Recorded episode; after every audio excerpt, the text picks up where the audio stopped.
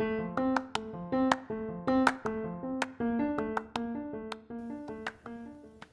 there, Mrs. Molyneux here. Welcome to the Storytellers Podcast. Today I'm going to be telling a story about middle school and choices and how sometimes it takes a lot of courage to make the right one.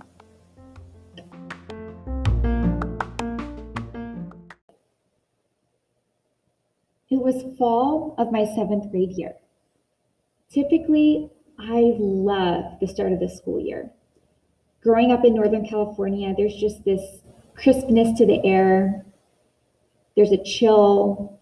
There's leaves that crunch when you walk on them. And there's still just so much potential and excitement for the school year ahead. Middle school was a little different though. Middle school, I was starting my seventh grade year already with a stigma. You see, I had chosen to stay at my elementary school for sixth grade, more like my mom made me stay at my elementary school for sixth grade, which apparently wasn't as cool as going to middle school for your sixth grade year. So I was already being seen as kind of like a youngin.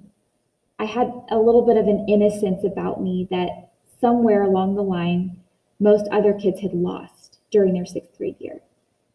Seventh grade was a whole new ballgame. So as if starting middle school isn't hard enough, I was coming in as the newbie. Let's just say that.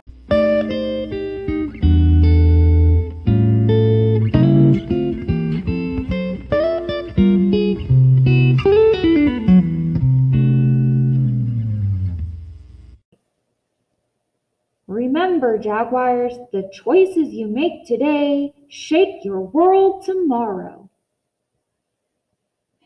That was what was said over the loudspeaker every single morning in our homeroom class. More often than not, it was met by a series of eye rolls that my fellow classmates would give. I didn't see the big deal, to be honest. Again, I was a little more innocent, and I really thought that that was a great quote. The choices you make today do shape the world tomorrow. But, anyways, I was off to my first period class science with Miss Valdez. When suddenly I hear, Katie, Katie, you have to come see this.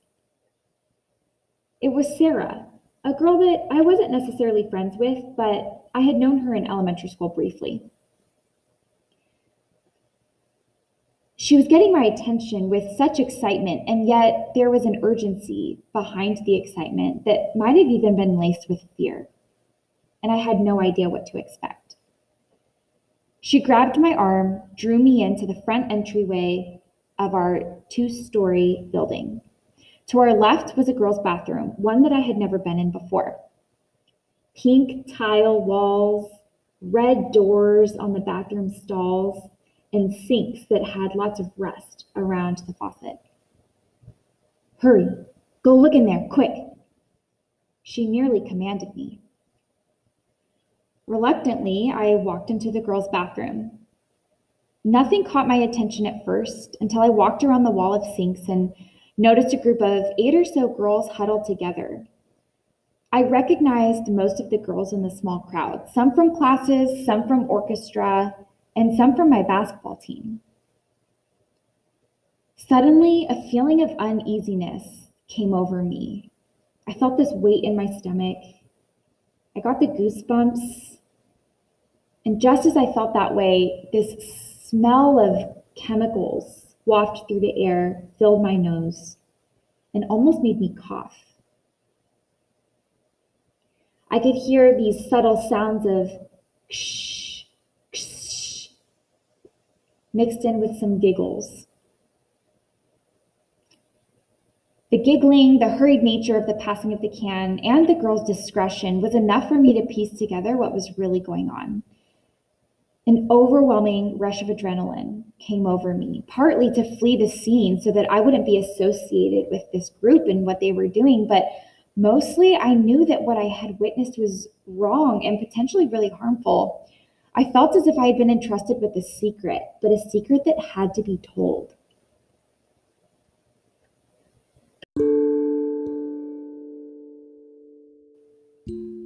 My instinct, my logic told me to talk to a trusted adult, but I knew I would have to act fast.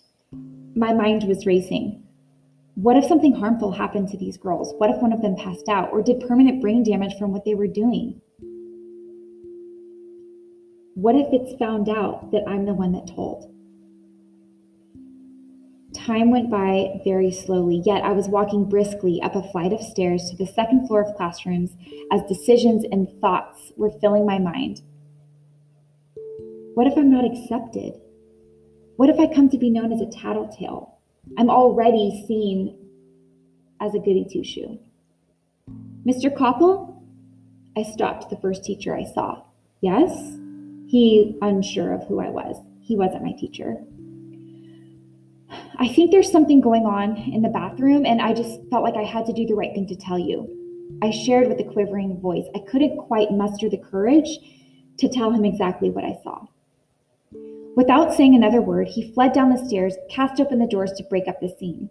I continued on to class, hoping no one would ever find out what I had done. I stayed quiet. I went unnoticed. Next thing I know, I'm getting pulled out of class and I'm telling my story through tear filled eyes to the principal, to my mom, and to some other moms in the office too. The moms of the girls who were caught huffing in the girls' bathroom. Katie, what you did today was really brave, and it takes a lot of courage to do what is right, even when it's the hard thing to do in the moment. You know, we had to take a few of those girls to the hospital you could have saved their lives. The coming days were really hard. My hope of my confession being untold was quickly ruined when Sarah, the same girl who brought me into the situation in the first place, went around telling people it was all my fault. I received threats and whispers as I walked by in the halls. It was terrifying. The isolation, glaring eyes I felt at the assembly that was held the next following Monday morning about substance abuse was the worst. In time, the rumor subsided, and I became more assured of the decision I made that day. Maybe it earned me some kind of reputation for being this good girl for the rest of middle school and high school. Maybe it even warded off people that I didn't want to associate myself with, anyways. To be honest, now that I'm telling this story, let's see, 16 years later, I can honestly say most of those girls didn't end up okay.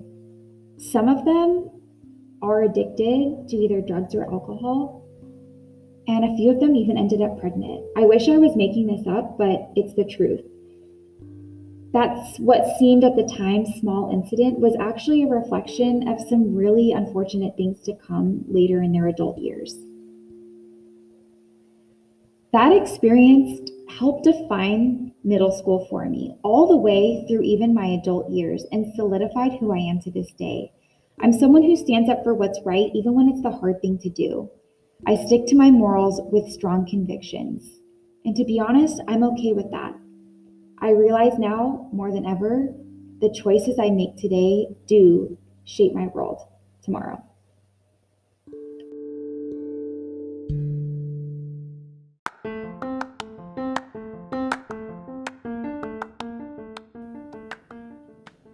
Thank you so much for listening to today's episode of Storytellers.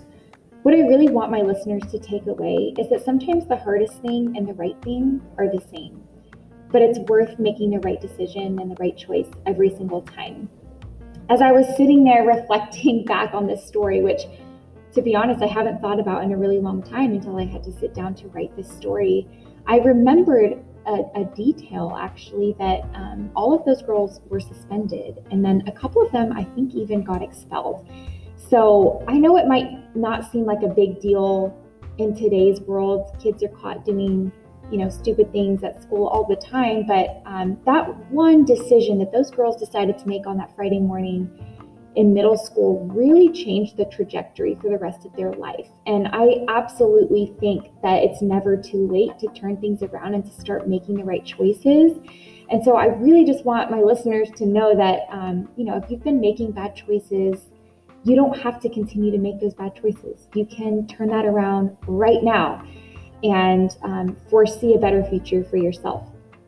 It really made me sad to think back to what happened to all of those girls and where they are today. And, um, you know, unfortunately, none of them are living a life today that I would ever want for any of my teenage students. I think all of my students are capable of so much more. And I, I hope that you know that. And I hope that you realize truly how much the choices you're making now really do impact your future. Thanks again for listening. Until next time, uh, this is Mrs. Molyneux signing out on Storytellers.